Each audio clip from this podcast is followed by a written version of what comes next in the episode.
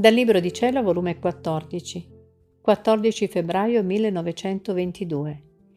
Il contento di Gesù quando si scrive di lui. Trovandomi nel solito mio stato, il mio dolce Gesù si faceva vedere tutto compiaciuto e con un contento indescrivibile. E io gli ho detto, Che hai Gesù? Buone nuove mi porti che sei così contento? E Gesù, Figlia mia, sai perché sono così contento? Tutta la mia gioia, la mia festa è quando ti vedo scrivere. Vedo vergare nelle parole scritte la mia gloria, la mia vita, la conoscenza di me che si moltiplica sempre di più, la luce della divinità, la potenza della mia volontà, lo sbocco del mio amore.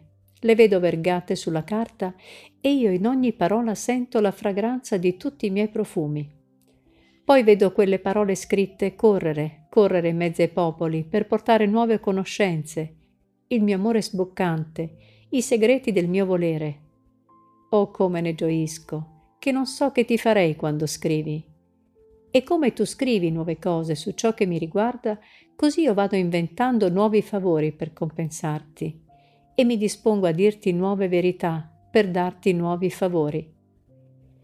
Io ho amato sempre di più e ho riservato grazie più grandi a chi ha scritto di me, perché essi sono la continuazione della mia vita evangelica, i portavoci della mia parola. E ciò che non dissi nel mio Vangelo mi riservai di dirlo a chi avrebbe scritto di me. Io non finì allora di predicare, io debbo predicare sempre, fino a che esisteranno le generazioni.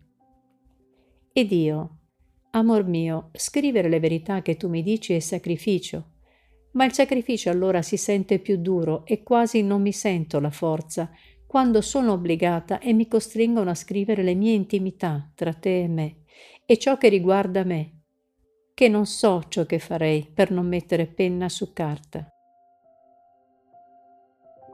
E Gesù, tu resti sempre da parte, è sempre di me che tu parli ciò che ti faccio, l'amore che ti voglio e dove giunge il mio amore verso le creature.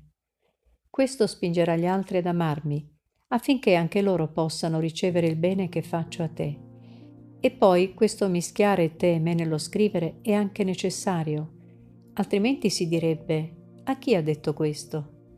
Con chi è stato così largo nel favorilla? Forse al vento, all'aria?